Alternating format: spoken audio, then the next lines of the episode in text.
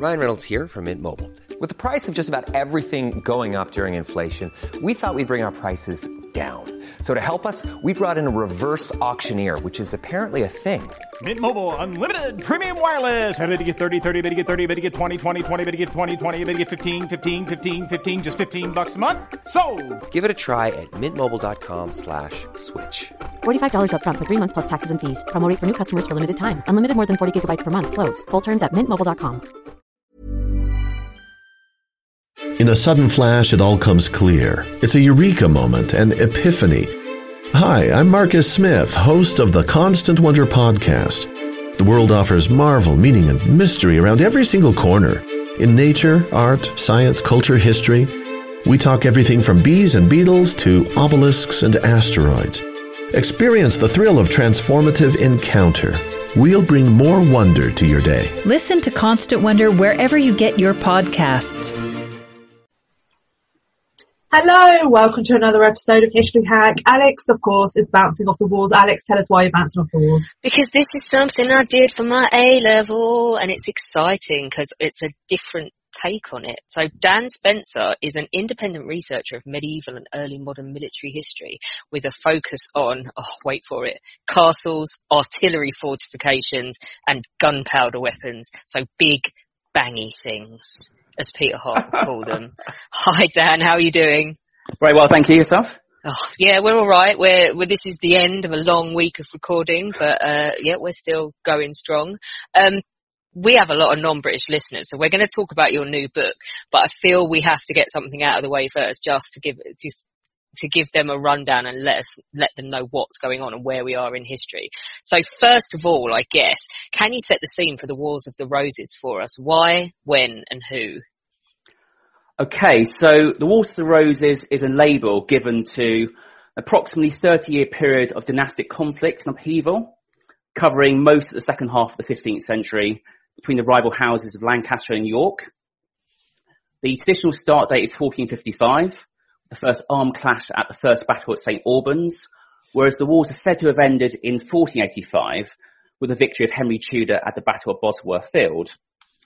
In terms of the causes, these include dynastic issues, which really go back all the way to the overthrow of Richard II in 1399 and his replacement by his cousin Henry IV, as well as economic and political problems.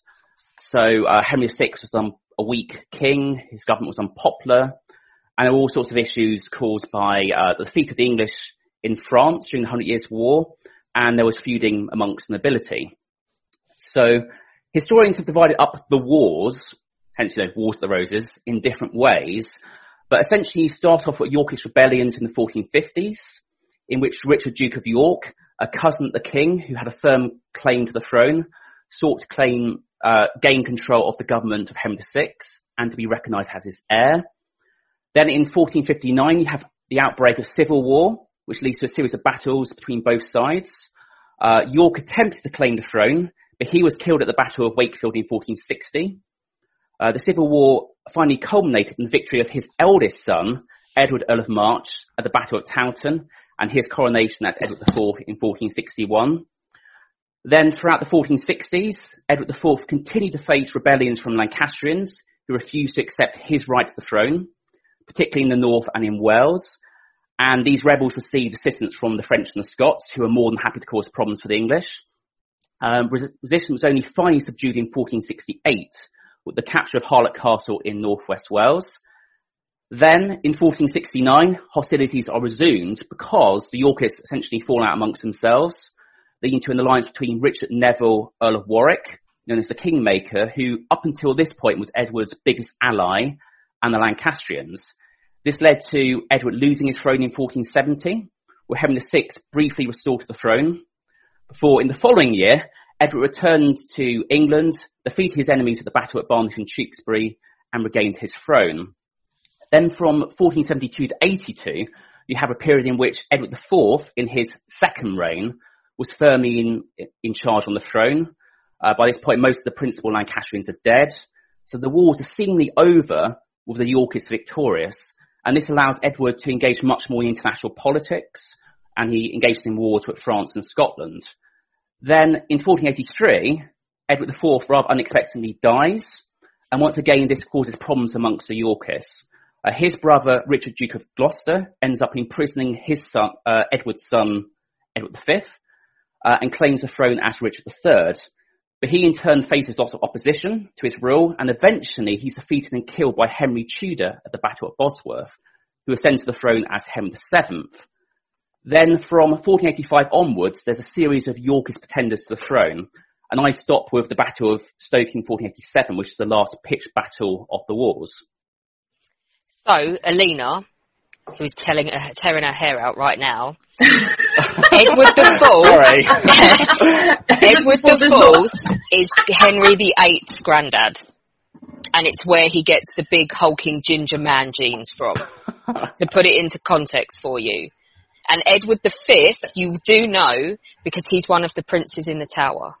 Oh, okay, that's fine. I'm getting this. As long as we're getting the Edwards right. Yeah, Alina's got a bad track record of Edwards. Yeah, she thought Edward VI was George V's son, so that prompted much laughter and mockery. But yeah, just so that's where we are in history. This Edward IV, that's the big cheese in all of this, is Henry VIII's granddad, and the Edward V is in the Tower with his brother. So we're just before... And then the guy that wins it all eventually in 1485, Henry VII, that's Henry VIII's dad.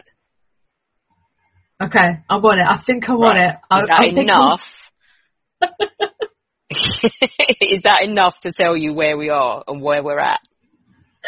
I think so. I think watching, what was that programme, the one with the woman and the White Queen, God. Is it? Or something? That's like the one. Yeah. I might have known it'd be some girly historical fiction thing that you would tie this to in your mad brain.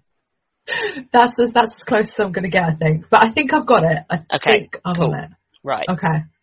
Right. Okay. So my question is, why is your book different? Well, basically, it's this story which is told from a different perspective.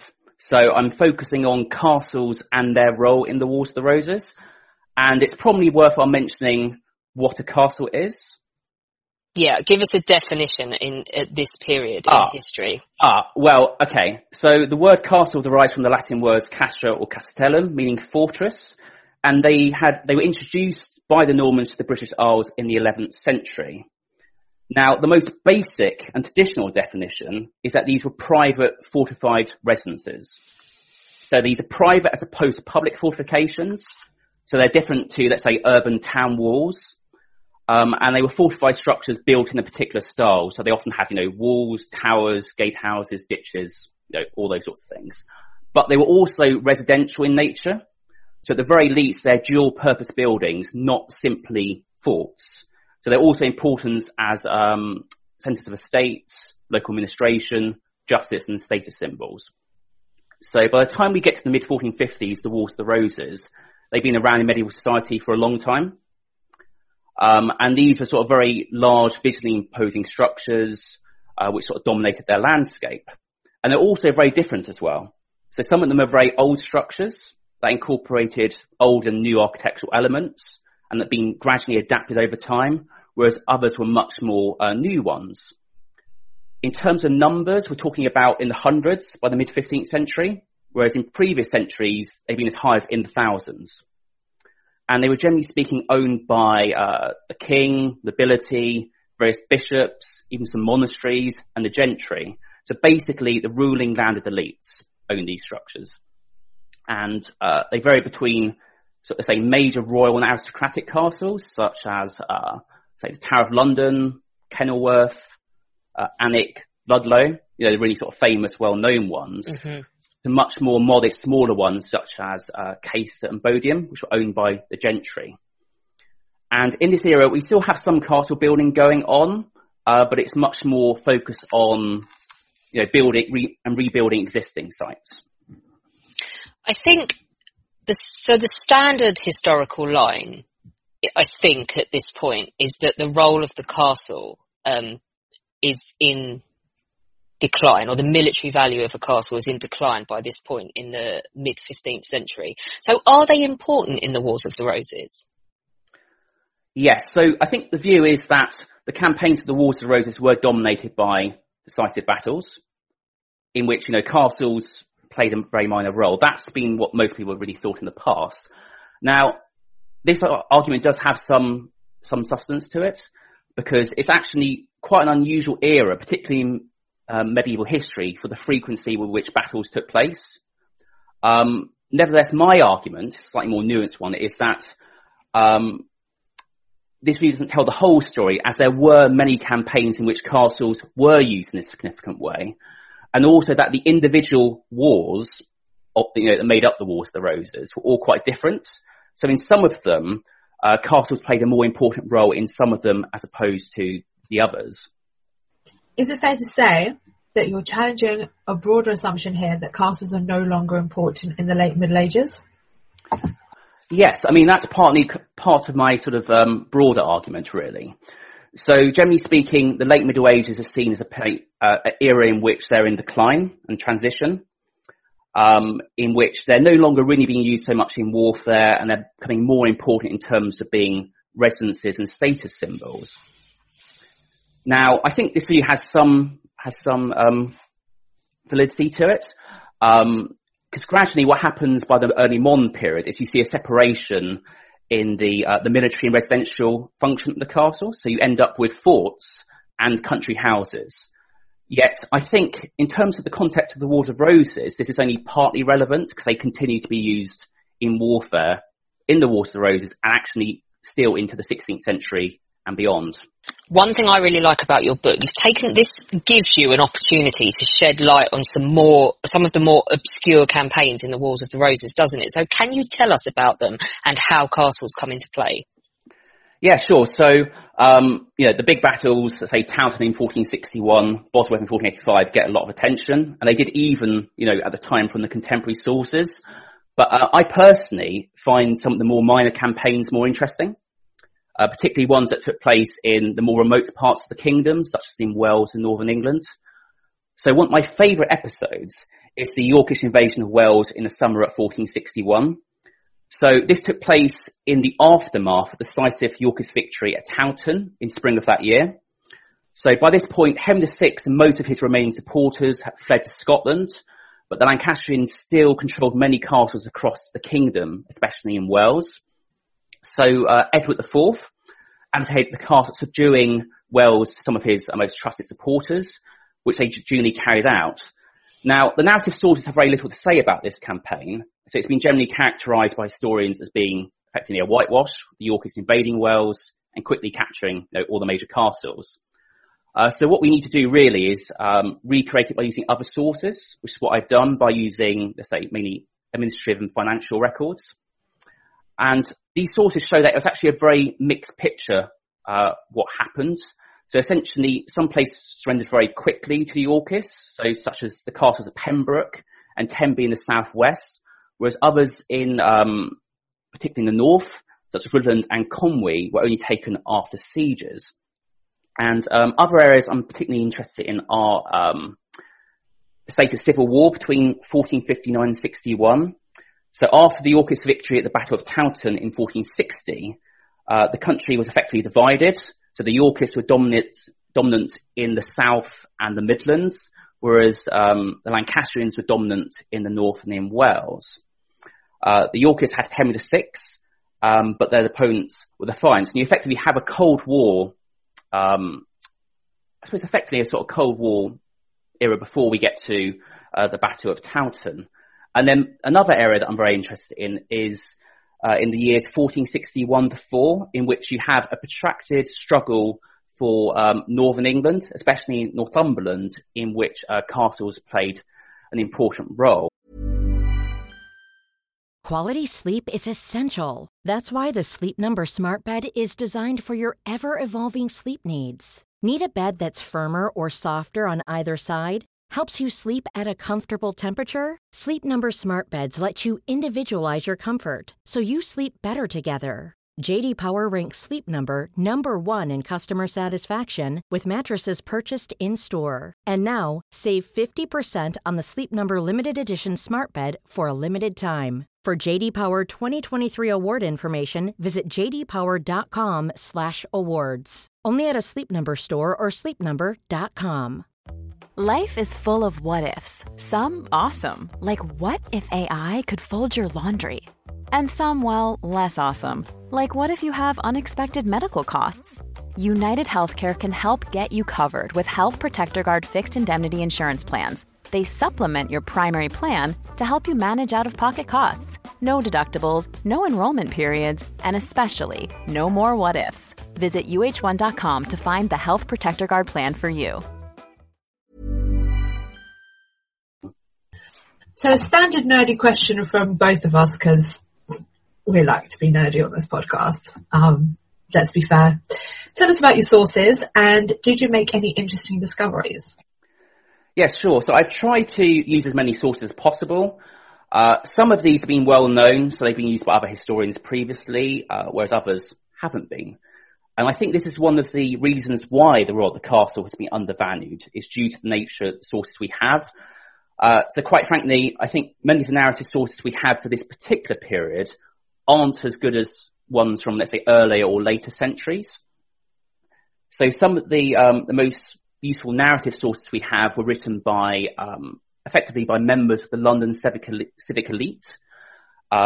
These authors were very well informed, but unsurprisingly, they were very London-centric in their focus. So what this means is certain campaigns and episodes tend to be overlooked. So to sort of rectify this, really, I've tried to sort of look at other types of sources that perhaps haven't received quite as much attention. So in particular, I've been using financial accounts for this. So ones compiled by, let's say, clerks working for the Exchequer, which was the main royal treasury of the English crown this time, or in royal lordships. And these sorts of documents have all sorts of interesting information about items of expenditure. So we get information on, let's say, the wages of soldiers or the purchasing military equipment. And in some cases, these type of records provide the only information we have about certain campaigns and episodes. So I spent a lot of time in the past going to the National Archives, trawling through all these sorts of documents, trying to find interesting nuggets of information. So one of my personal, I think, favourite discoveries really was when I was looking at the financial accounts of the Chamberlain of Chester and Flintshire for 1461 to 2. And these reveal that Sir William Stanley, who was a rather interesting character in the Wars of the Roses, they show that he was given the task of subduing Lancastrian resistance in northeast Wales.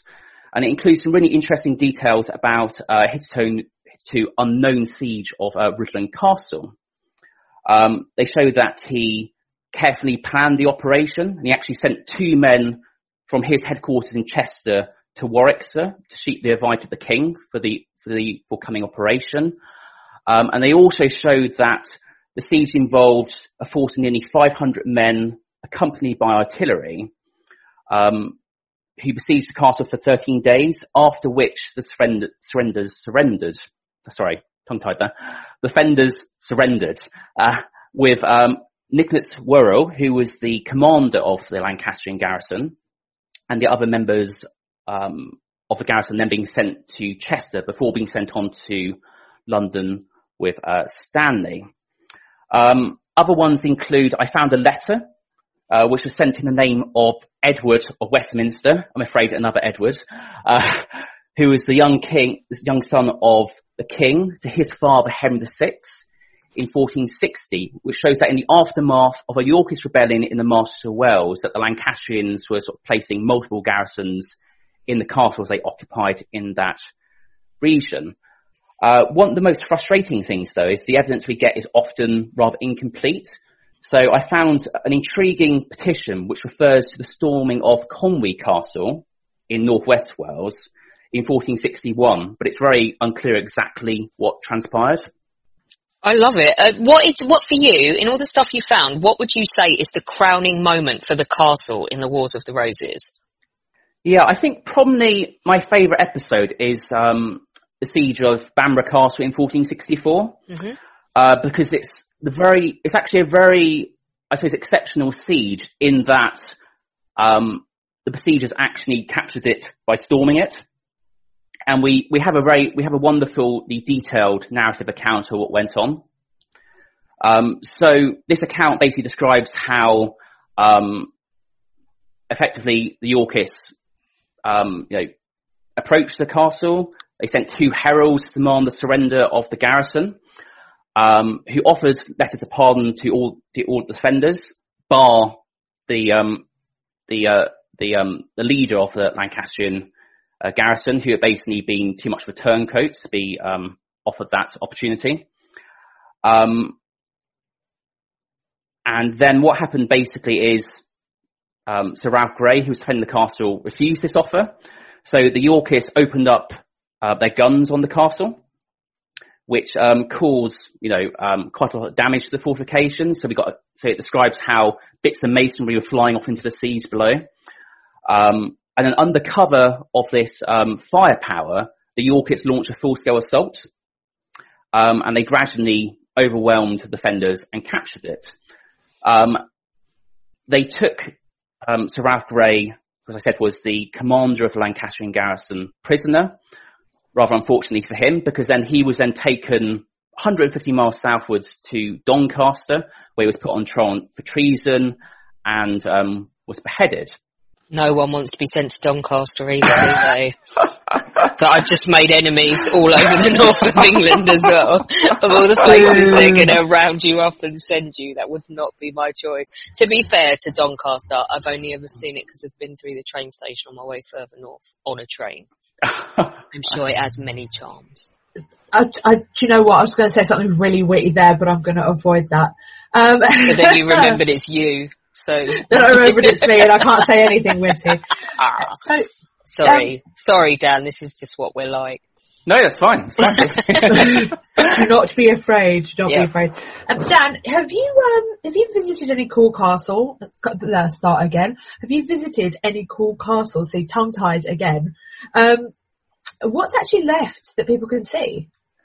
Oh, what are these castles? Yeah. It depends. I mean, I've tried to visit as many of them as possible when I was researching this book. It really varies because there are some places which don't, effectively nothing survives. For others, they've continued into, they've been used, up until the modern day. So Alnwick Castle in Northumberland, which in the 15th century belonged to the Percy family, still belongs to the Percy family. It's Hogwarts, isn't it? It is. Yeah. That's just suddenly occurred to me. There you go, Alina. Yes. Now she's interested.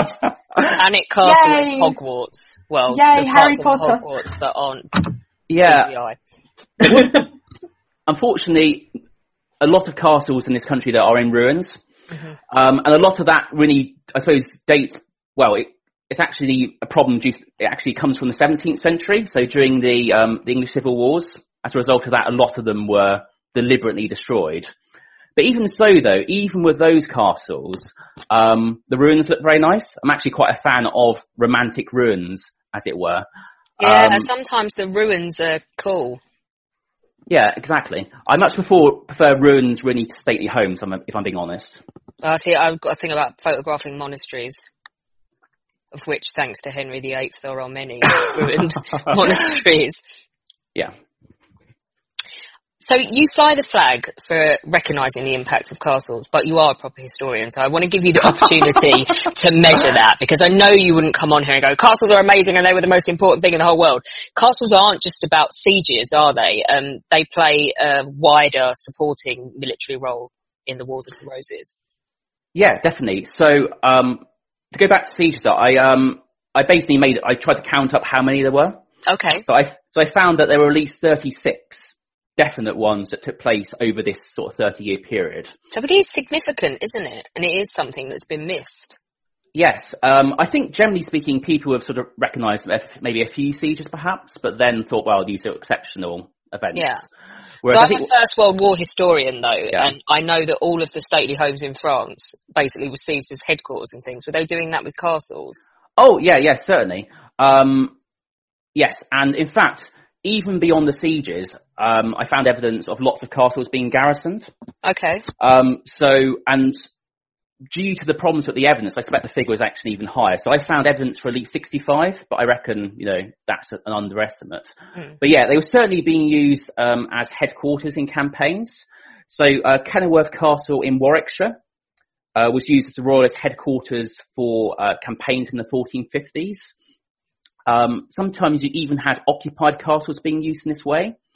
So in the winter of 1462, Richard Neville, the Kingmaker, was rather busy. He was from his headquarters at Warkworth Castle.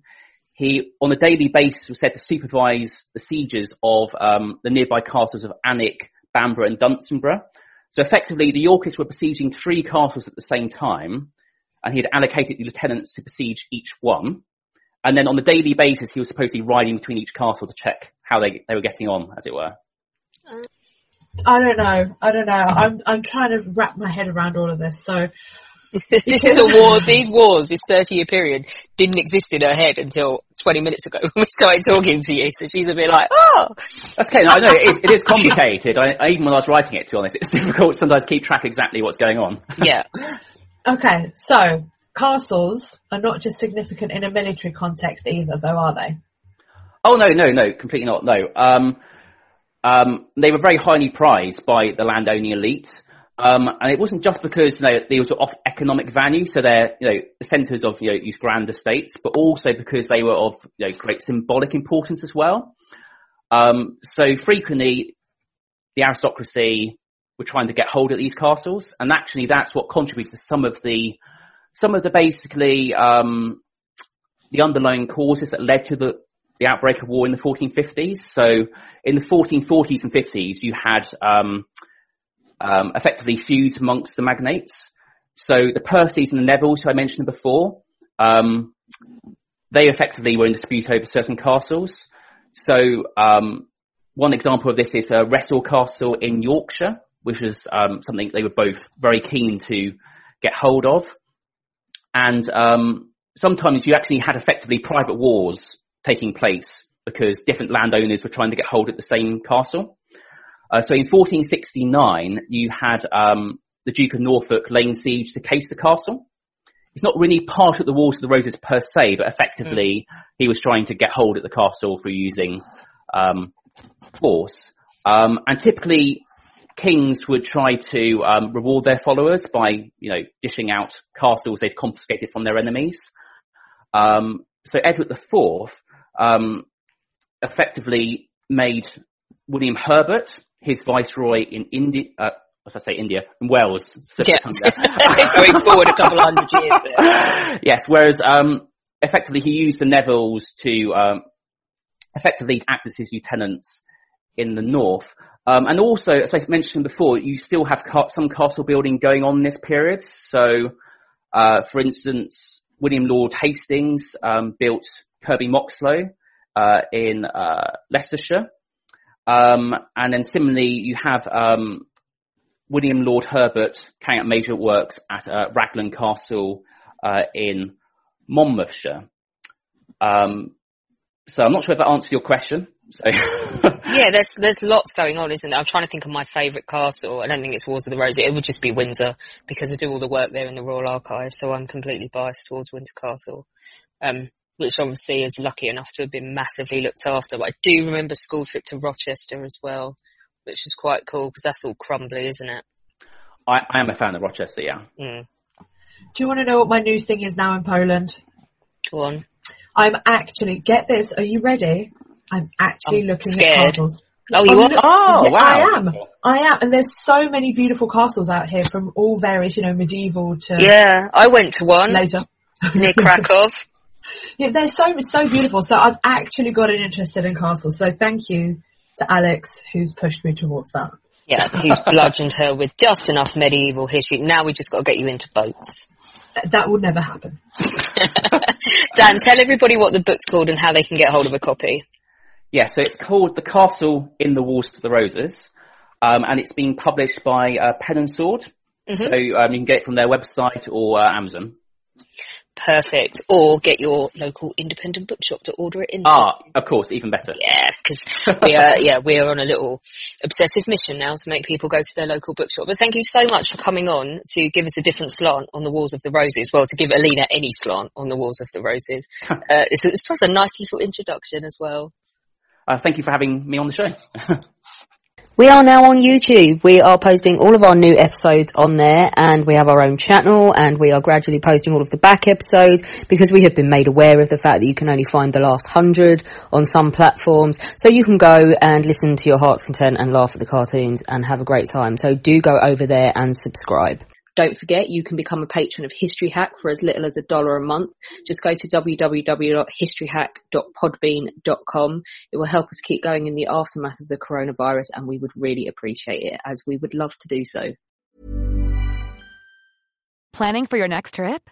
Elevate your travel style with Quince. Quince has all the jet-setting essentials you'll want for your next getaway, like European linen, premium luggage options, buttery soft Italian leather bags, and so much more. And is all priced at 50 to 80% less than similar brands. Plus, Quince only works with factories that use safe and ethical manufacturing practices. Pack your bags with high-quality essentials you'll be wearing for vacations to come with Quince. Go to quince.com/pack for free shipping and 365-day returns.